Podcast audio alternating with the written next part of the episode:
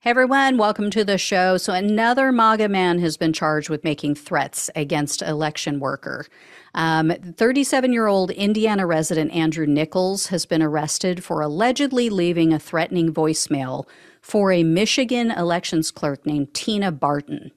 Barton is a Republican, by the way, and she received a bunch of harassing calls, threatening calls following the 2020 election because she refused to lie for Trump and say that the election was stolen.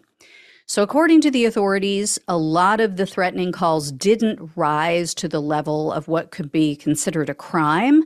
It didn't cross that line, but Nickels did. Um, in the voicemail left for Barton, Nickels said, quote, we're watching your mouth talk about how you think there's no irregularities. You frauded out America of a real election, guess what? You're going to pay for it. You will pay for it. 10 million plus patriots will surround you when you least expect it. And in your little infantile deep state security agency has no time to protect you because they'll be bought out and will fucking kill you. You will fucking pay for your fucking lying ass remarks. We will fucking take you out fuck your family, fuck your life, and you deserve a fucking throat to the knife. Watch your fucking back. A lot of fucks. Anyway, um, so Nickels has been charged with one count of making an interstate threat, uh, interstate communication of a threat.